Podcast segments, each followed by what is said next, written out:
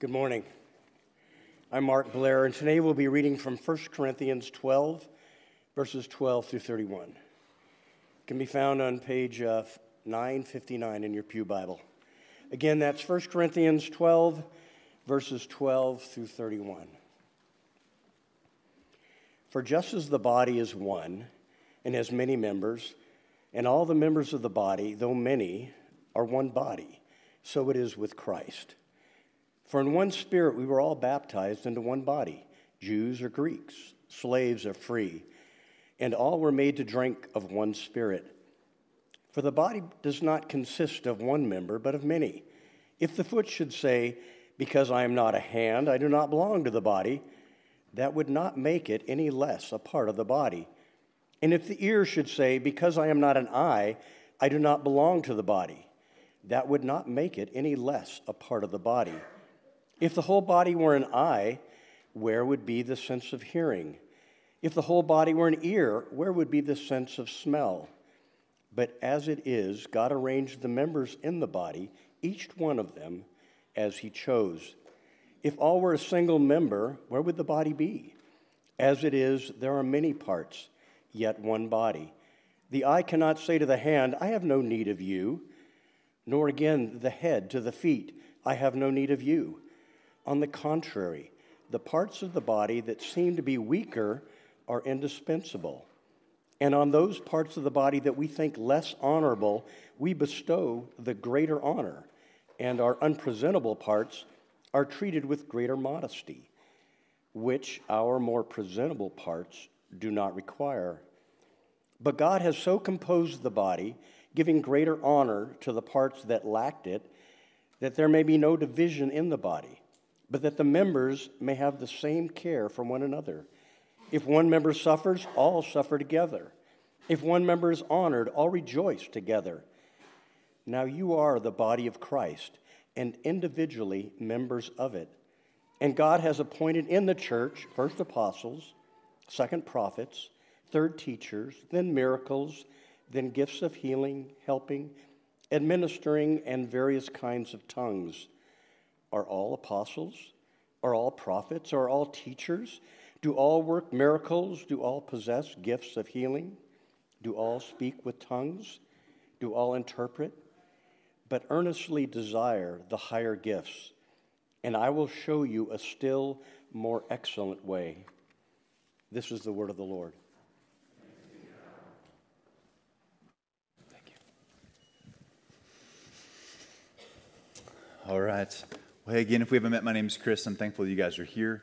Uh, I'll let you decide if we stage the child dedication on the first Sunday of a series in the church or not. Um, if you think we have that kind of leadership acumen or if it was accidental, you can decide. Uh, but I'm thankful that you're here. Let me just kind of frame for you where we're going the next couple weeks as we start a little mini series on the church. Um, I don't know kind of how you think about the church, what your experience has been in the church. I realize in a room like this, you have people who were dedicated the week after they were born You've been in the church for like 90 years. There are people who maybe this is your very first Sunday in the church, but all of us have some conception of what the church is supposed to be. And so I have two kind of horizons. One is a, a far kind of cultural horizon to think about um, what it is the church is meant to be in the world as we come out of the pandemic and we think about things that got exposed that I think were probably already there in the church. But as you think about just what's been in the press, how leaders have um, risen and fallen, the ways things actually, we've raised some questions like not meeting for a while made us wonder do we actually have to meet? Can you do this thing virtually? What's the nature of these relationships? Lots of people shuffled churches during the pandemic. And so a lot of us are just asking questions about what is church to begin with. And again, if you're not a follower of Jesus and you're in the room or you're watching, like I'm really thankful that you're even asking the question, what is the church supposed to be? So, so I want to have that in my mind to think about not unraveling all the cultural stuff that we carry, but but I wanted to say some things about the church from God's word to give us some orientation. We're not trying to get back to some golden era of the American church. We're trying to understand what God designed His church to be so that we can live into that as a people. And I hope it's like instructive. I hope it's healing in some ways. And it should be reorienting for us as a people as we think about what God's called us to and how we can live into that. So, so I have a very like, whether or not we were in a particular situation as a church, there's this cultural need to talk about why the church actually exists. And secondly, in the near horizon, as a church, we are praying about and discussing the opportunity we have to add elders to our leadership structure. It's something the church has been talking about for more than a decade or so. So when I came and interviewed here a couple of years ago, the question I kept getting was should we change the name of our church and what do you think about elders? And so we just have prayed about both of those. We changed the name about a year or so ago. And as we've prayed about elders, we feel like we're at a space now where we're seriously considering that option as a church. And even as I say that, like a lot of you are like, oh boy, oh no, or hallelujah. I'm not sure kind of how you relate to that. But even the idea of elders and leadership in the church has some sort of like baggage or connotation or some image in your mind. And so for us to be able to move forward as a church, even to pray and consider, and ultimately our people will vote on whether or not we should pursue that, it seemed like we needed to talk about uh, the eldership. I'm going to come to that whether you're a member of our church or not. We'll talk some more there about specific plans we have or dreams we have, even questions that we still have that we're wrestling with as a people. So that'll be October 15th. So I want to kind of lay some groundwork before that members meeting. We also have several like Q&A sessions that are coming up. And we'll have another members meeting in December, and then we'll sit on it for quite a while, and then we'll probably vote sometime like in February or March as a people. So that's kind of where, where we're aiming. But it seemed important just to go, hey, what is the church supposed to be? And before you talk about elders, you have to talk about the context that they should be leading in, or their leadership doesn't make any sense. And even as I name like the trouble around kind of the culture, messy lady for sure, but there is a ton of beauty in what God has done, what He purchased with His own blood. And so I have a lot of hope even as we start the series. And if you're reading along with us, and I want to like maybe push this your way, we have a three week reading guide. We're asking you to read the book of First Corinthians. It's an early church. These are first responders to the gospel message. So you hear an apostle instructing them on how they should be living. And you see a lot of things that we deal with. You see division, you see uh, favoritism, you see people getting preference over others, you see people preferring certain leaders over other leaders, you see sin, you see brokenness, you see issues with money, issues with, with sexuality, you see issues with families, you see the things that we kind of live into. And into all of that, he is saying how they should be living as a people. So there's this desire to let God's word shape us kind of in the larger narrative. And then in here is also uh, passages that I think would be helpful for you. So surveying the scriptures, going, what does the Bible say specifically about the church? I want to push this your direction. And so even for myself this week to start reading in 1 Corinthians, I just found a ton of hope. I don't know if you're tracking with us. If you are, maybe you saw this for yourself. 1 Corinthians chapter 1, as he just gets out the gate, He's about to talk about divisions in verse 10 of chapter 1. But before he goes there, he just names the idea that Jesus is in charge, and that's a really comforting, good thing for us. So in verse 7 of chapter 1, it says, You, you don't lack any gift as you wait for the revealing of our Lord Jesus Christ, who will sustain you to the end, guiltless in the day of our Lord Jesus Christ. God is faithful, by whom we are called into the fellowship of his Son Jesus Christ our Lord. Jesus is mentioned there multiple times, just in a handful of verses, and I don't think on accident, as the Apostle Paul wants to speak to this community and they're struggling to figure out who they are, what it means to follow God. He is, he is Jesus forward in his understanding of what they should be about. So, really, to speak about a, a series on the church is to speak about Jesus. A series about what the church is, is to talk about who Jesus is and what he's done for us. And, and to say that then gives us just a ton of hope as a people. And as I say that, I realize as you're asking questions about this particular body, what I want to do in the next couple weeks is just kind of put our cards on the table as far as who we are, what we're aspiring to. A lot of what we talk about will be aspirational. There are 10 year goals we have to be the kind of people that live into what we see in the pages of Scripture. But, but I know a lot of you have been with us maybe for a year or two and you're kind of wondering, like, what is this place and who are we? And we have a, a pretty complicated history as a church. The church was uh, planted in 1957 and grew pretty rapidly, actually, through the 60s and 70s, probably plateaued in the 80s, and then has been on a long decline since then. So, came into uh, 2018, 2019 with questions about how to go forward as a church. Should we sell the building and downsize a little bit? Should we merge with another church? These were questions that the leadership of our church was praying for. And then the pandemic hits in the middle of that. And then our church faced a pretty acute crisis with the loss of one of our pastor's wives the summer of 2020. And then I came in December of 2020. And we have masks on, and every other row is roped off. Do you remember those kind of like dystopian days that we were living into? And so that's the space that I kind of came into the church. And then we experienced this uh, remarkable, challenging, confusing, wonderful season of really rapid growth. We went from 40 people to 400 people, which is really fun and also pretty terrifying. And every time we would get to a space where we'd say, hey, we're getting to that spot, we should probably talk about two services, we would drop by 100 people. Everybody would be like, no, no, we're not going to two services. So everybody would back out. And so now we're like, well, who, who actually is with us? And how do we go forward? And so it has been like an exciting, tumultuous, beautiful, challenging season. And if you have questions about what this church is about, I think you're in a good spot. I think you should have questions. And so part of this series is just saying, hey, here's who we want to be. Here's how we're thinking about leadership. Here's what we think about men and women partnering together in leadership. Here's what we think about the church in general. And I hope it actually serves you to move towards this church if God's calling you here. So I might just say up front, like if you've been here for like maybe more than a year, um, I really want to encourage you to take our membership class that happens in a couple of weeks. It'll be a helpful kind of meeting for you for a couple of weeks to say who we are at the detailed level of what we're trying to do. If you have questions about it, this is a place where you should plug in and belong. So I just want to kind of not arbitrarily, but just in a helpful way say about the one year mark, if you've been here longer than that, I want you to take this membership class with us and at least get some answers to the questions you've been wrestling with in a detailed way.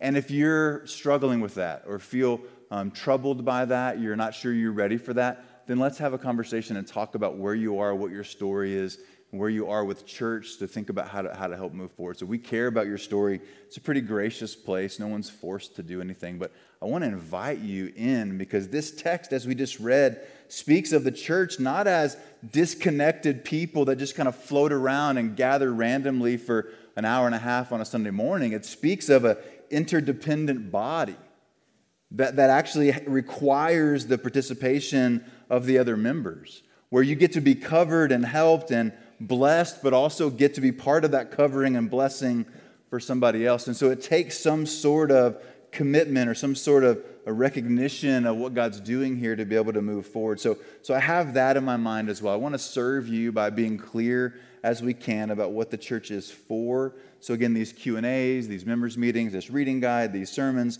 are all an attempt to kind of help us with that. So here's the plan for the next 3 weeks. I want to talk about the vision of the church as the body of Christ. Again, before we can talk about any leadership structures, you have to talk about what is the thing that we're trying to lead. So that, that's this morning from 1 Corinthians chapter 12. And then we'll talk about a vision for church leadership with elders and deacons from 1 Timothy chapter 3 next week. And then we'll talk about a vision for men and women leading together from uh, 1 Corinthians 11 in the following week. So that's where we're going over the next three weeks. And again, you can check out those Q&As, mark your calendar for those. Would love for you to be a part of that. Okay that's why we're doing this. Can I pray for us now, and then we'll jump in to this text, um, asking Jesus to actually serve us. Let me pray for us. Jesus, thank you for your body. And thanks that you're at work in your body. Apart from structures and our commitments and our clarity and our story, uh, you promise to be at work. And even people gathering this morning here and online and who listen later to a podcast, it's a, it's a sign of you keeping your promise to make a people to win a bride for yourself. And so we, we gather with a sobering, beautiful reminder that this whole thing is about you.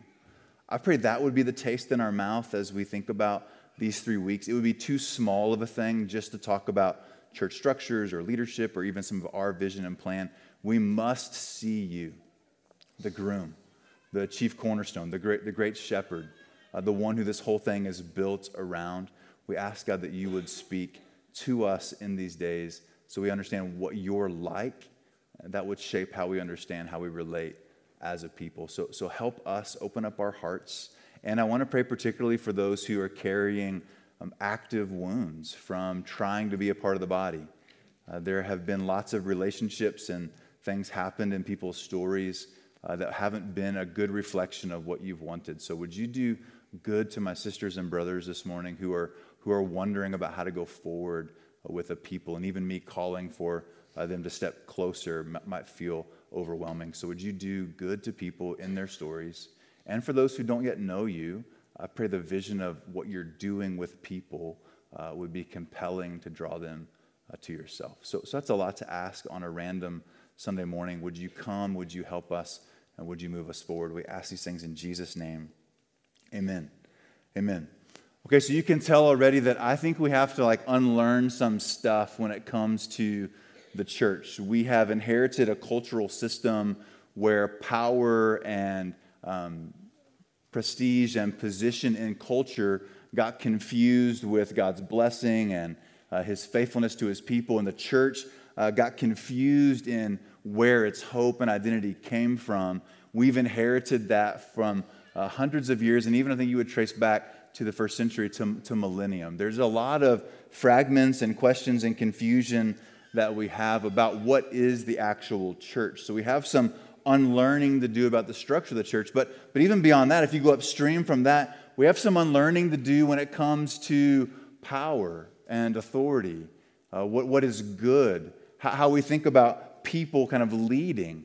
All that has also been tainted and really um, confusing and very potent ways where when I say church leadership, you have a really clear vision in your head that may or may not match what the scriptures say. It's formed often by our culture. You can't help but think about chains of command. And you can't help but think about a consumer mindset of like, what goods and services does the church provide for me that are going to help me in my own journey? As Americans, I want to propose to you we just start a conversation about church from that space, from a consumer mindset and from an understanding of chain of command. And both of those get us off kilter when we think about how do we step towards God's teaching in the church. So, so we have to go way upstream, actually, to the heart of Jesus to do some pre work about what he's calling us to and what he says is actually important. We'll talk a lot about the upside down nature of the kingdom. And if you're familiar with Jesus' teachings, he was revolutionary in the way he talked about position and power and prestige when he said things like, the last is actually first. And if you want to be great, then you have to be a servant. And if you want to come follow me, you have to die to yourself. These things represent a consistent theme throughout Scripture of God saying, hey, the way you understand power and privilege from the world is actually uh, poisoned. It's been hissed over since the garden, and there's lies that swirl around it that make you feel good or are compelling because of the culture you live in, but they're not actually the heart of God. So Jesus needs to define for us what his church is supposed to be about, how we actually think about engaging in structures like this. So, again, you come with a consumer mindset and, and you think about how to engage with leadership from a chain of command. I don't imagine in just three weeks I'll be able to unravel some of that, but what I do hope to do is plant some seeds that 10 years from now would make us healthier. They would kind of capture our imagination and actually move towards a faith posture to the scriptures that say, if that's what Jesus is calling us to, maybe that's actually better than my view theologically. Like, of course, it's okay to ask those kinds of questions. The problem is they often get outsized so, whenever there's conflict or tension, you have an automobile and there are hundreds of options, and you just move on.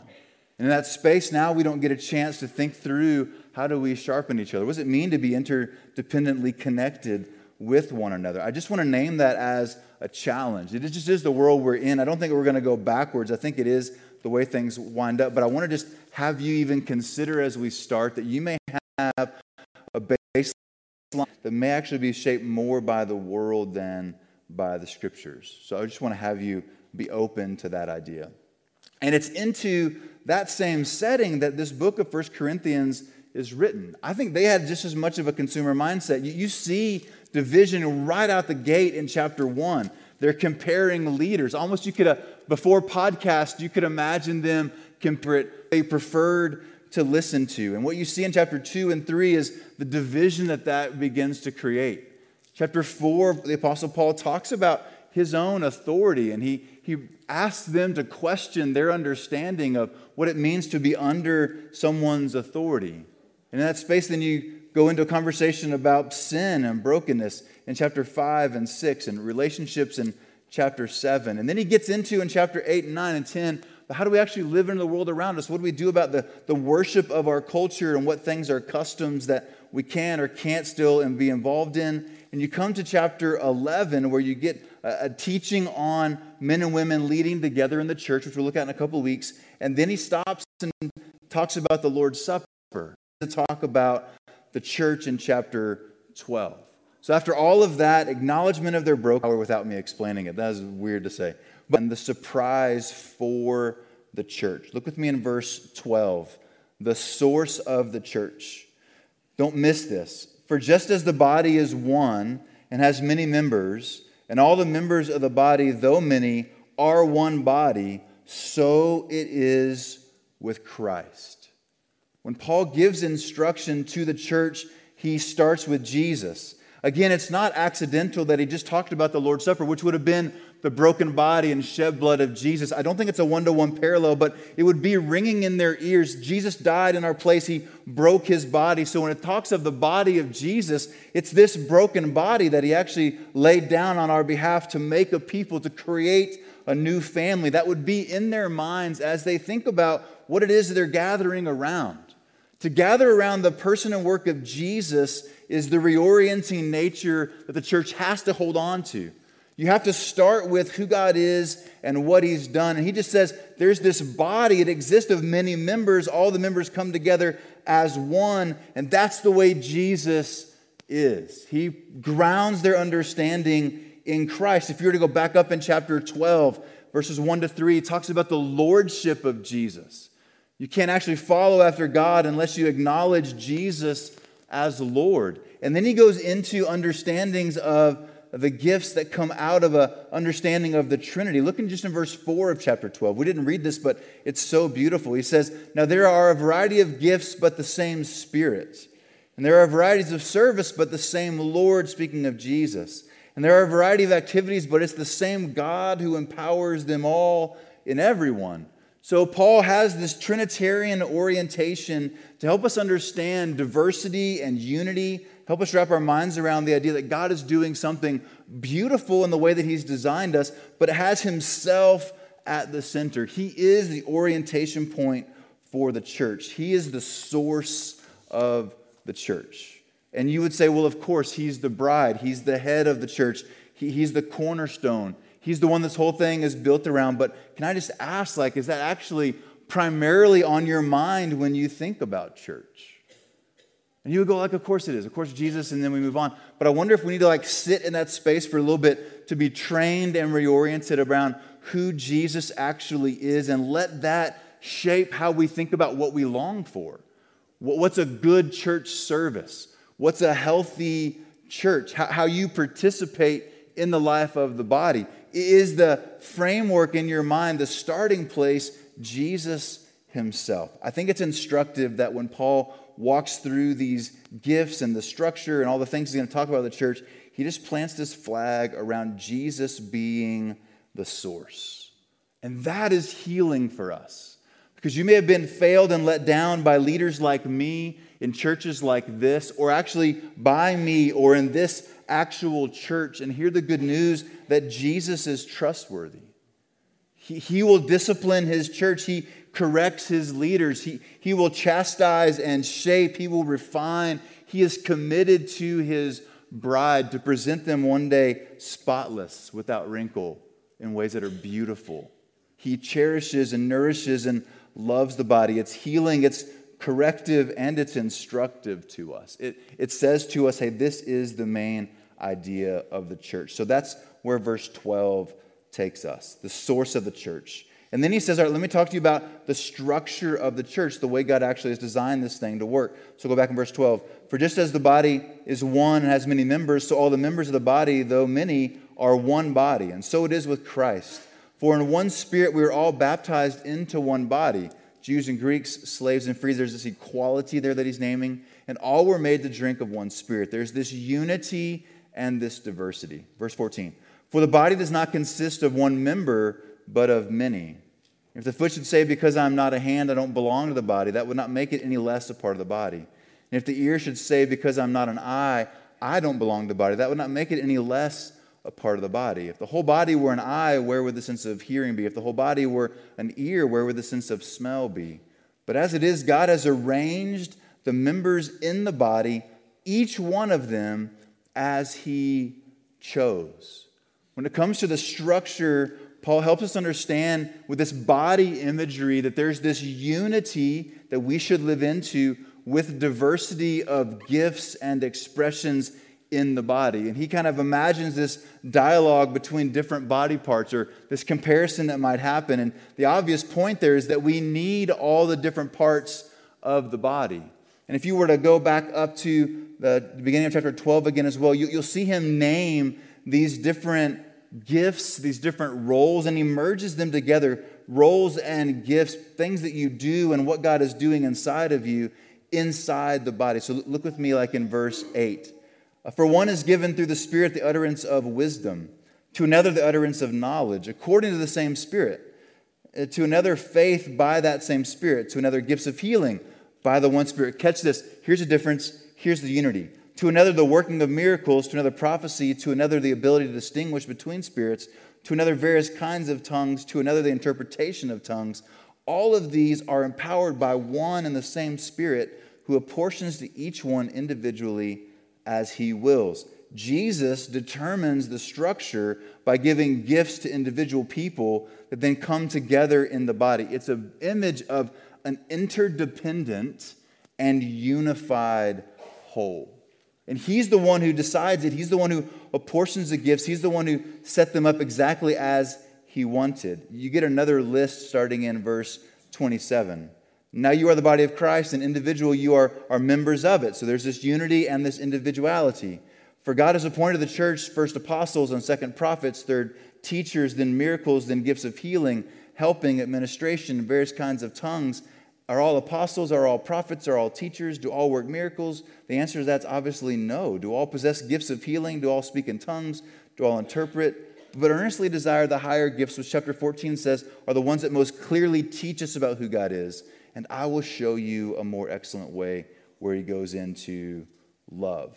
Okay, he says there's a diversity, and I am the one, Jesus says, who arranges the body the way I please, which means the gifts you have, who you are, your experience, what He's calling you to, comes from Him. That is the source of all of this. And the structure is designed by Him. And He gives these different gifts, and we see these lists of gifts a couple of places. If you're taking notes, write down Ephesians chapter 4, around to verse 11, Romans 12, 6 through 8. You see similar lists, and what's fascinating is the lists are never exactly the same.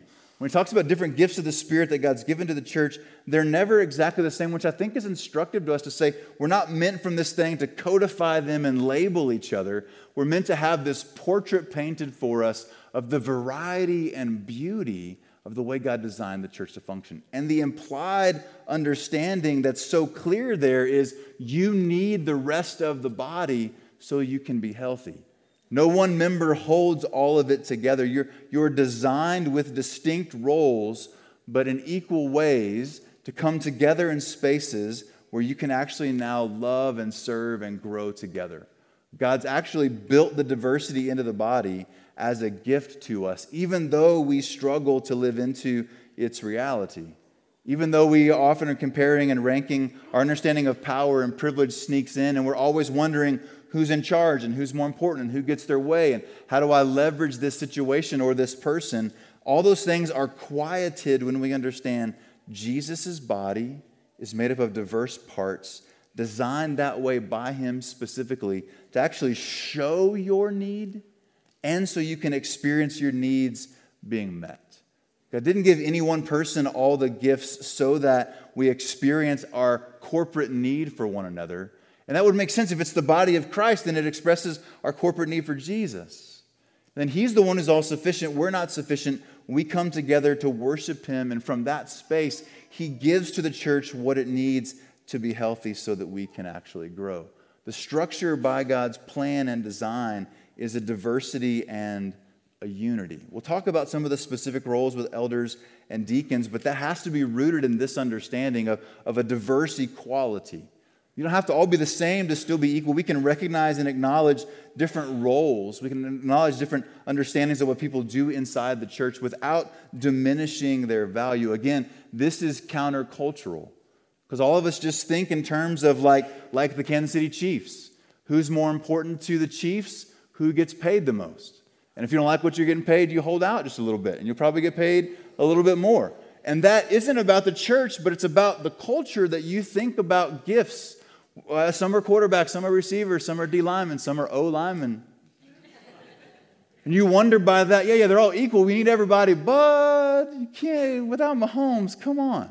Or Colorado State without an O line, come on. I mean, those spaces we just see like the value and the price tag on gifts. So when this is talking about unity and equality with diversity, we've got some work to do to unlearn some things. The structure of this really matters. And I want to just say out loud Christ has a healing word for us, not to compare and rank one another. I want to get to this kind of like struggle that we have with comparing and ranking, but let me just talk for a second about this structure. It implies a seen group of people. You can tell what's part of your body and what's not part of your body. This, of course, is where we get the idea of church membership from. Membership is not a biblical word that you'll see, but it's a reality you see expressed a ton of different places throughout the scriptures. And, and one of them here is this idea that you're interdependently connected, which means you're committed to one another. Membership is the way our church for 65 plus years has decided to express the reality of engaging with one another with, with a commitment to each other, to serve and pray for and sacrifice and come alongside of. It's like who, who's here? Who do we belong to? Who, who is getting our attention? And of course, people outside the body, we want to love and serve, but there's a special kind of connection to your own body that just makes sense. It's not inward focused, it's not cliquish, it just makes sense and is the reality of the way God designed the church to function and serve.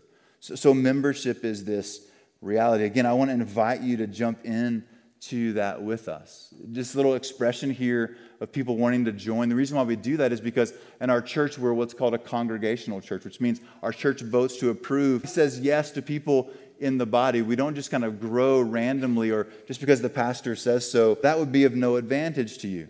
Not a very American verse, but it's right there in the text that God designs in these different gifts there to be a leadership structure in the church. And it says you should follow your leaders, you should obey and submit to your leaders. Just kind of try that on for a second. Okay, and then there's a very real sense in which I am under your authority.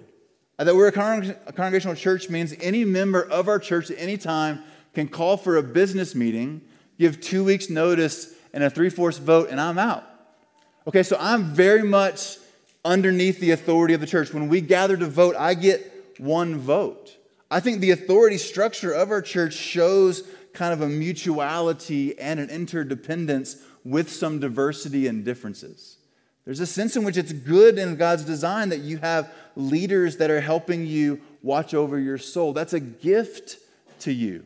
Quickly comes in our American understanding of power and prestige and org charts and chains of command, and we wonder, is it worth it or how good are they doing? In that space, so you got to understand in God's design, He's given leadership to the body. It's part of the structure. And because it's interdependent, it mitigates against this rogue expression of narcissistic leadership that we have seen. For the hand just to go off and do whatever it wants with no regard for the body would be so damaging and hurtful. So there's a place of just leaning into authority. We'll talk more about it next week, but, but we get a chance to resist like privatism and individuality in ways that actually, in our culture, are seen as the highest good. The church puts us in a space where we actually see the love of God freeing us to love one another. So we get to avoid competition and ranking. We get to value both voices of men and women. We get to value different ages. We get to value different perspectives. We get to value different gifts inside the church because of the way God has designed it.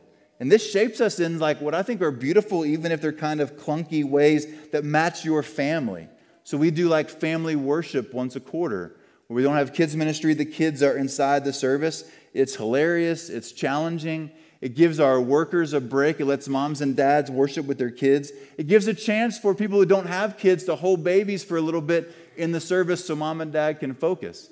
The pastor has to submit himself to a 20 minute sermon so we don't melt down and go crazy inside the service. There's mutuality all over that thing. It's a beautiful expression of being part of the family. We're part of the family when we pray for one another, when we share meals together, When, when we have this high involvement in our kids' ministry, it's a beautiful expression of our interdependent connectedness. Multi generational settings where we get to sit down with one another and love one another and listen to one another. Serving outside these walls together show the mission of God that we're on together. Even little things like this beautification day on October 7th is a way for us to express that we're part of a family and we all have a part to play in those places. It's why we value participation over performance. We try to fill this place in our classes and our small groups with people who are leading. So the reason we have corporate prayer every Sunday, which Adam just prayed for our families, but normally 50 weeks out of a year, one of our members comes and leads us in prayer on Sunday morning. And they get to pray their burdens and their heart, men and women, young and old. It's a way of living into the different gifts of our body and letting you hear from different perspectives. Of course, child dedication would be a beautiful expression of that. We get to live into a family without stereotypes of strengths and weaknesses or men and women, young and old, as we get to value one another. I just want to make the case here that the structure is good. And I think when Jesus comments on the unity of the body, what he's saying is that when God's people love one another, the world will watch that. There's a mission part of this, there's a, a compelling apologetic to the world when random people sit together and are committed to one another. Because you no longer, uh, no more choose the whole body of Christ than you choose your own physical body. You were just given that. And so, in a lot of ways, we gather with people that we may not even um, be in the same area of town or wouldn't normally overlap with, and now we get to be committed to serve and come alongside one another. God structured it that way to show himself beautiful, and so all of us could participate in interdependent, unified ways.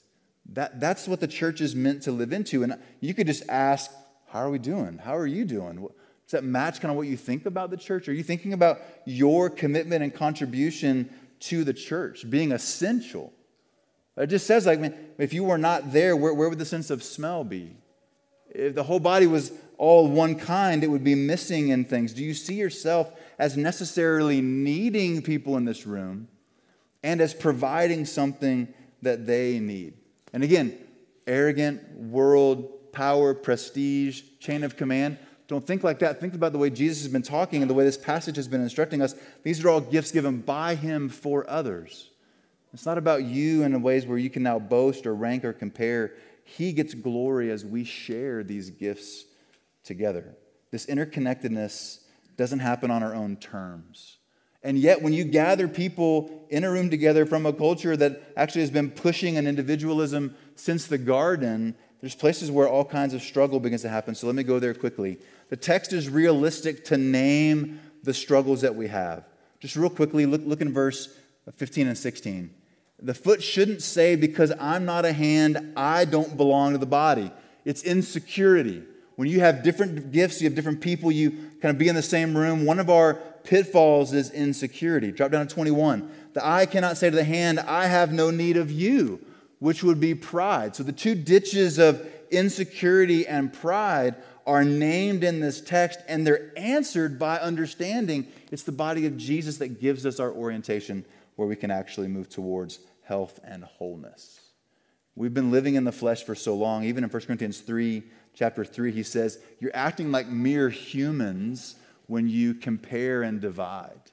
We just inherited a very fleshly understanding of people and ourselves. And the church, as a contrary community, as a community that's redemptive and living in light of who Jesus is, gets a chance to actually correct and challenge the individualism and the selfishness and the prioritizing of certain gifts over other gifts. We get a chance to embrace unity there. He just names the struggle that we have with pride and insecurity. And then he gives a surprising solution as we close. Jesus says that the church is an upside down kingdom. And we see it in this text Look in verse 22 of chapter 12. After he said that I can't say to the hand, I have no need of you, nor again the head to the feet, I have no need of you, he says, on the contrary, the parts of the body that seem to be weaker are indispensable. Those that we would throw away and discard, they're actually indispensable. And on those parts of the body that we think less honorable, we bestow the greater honor.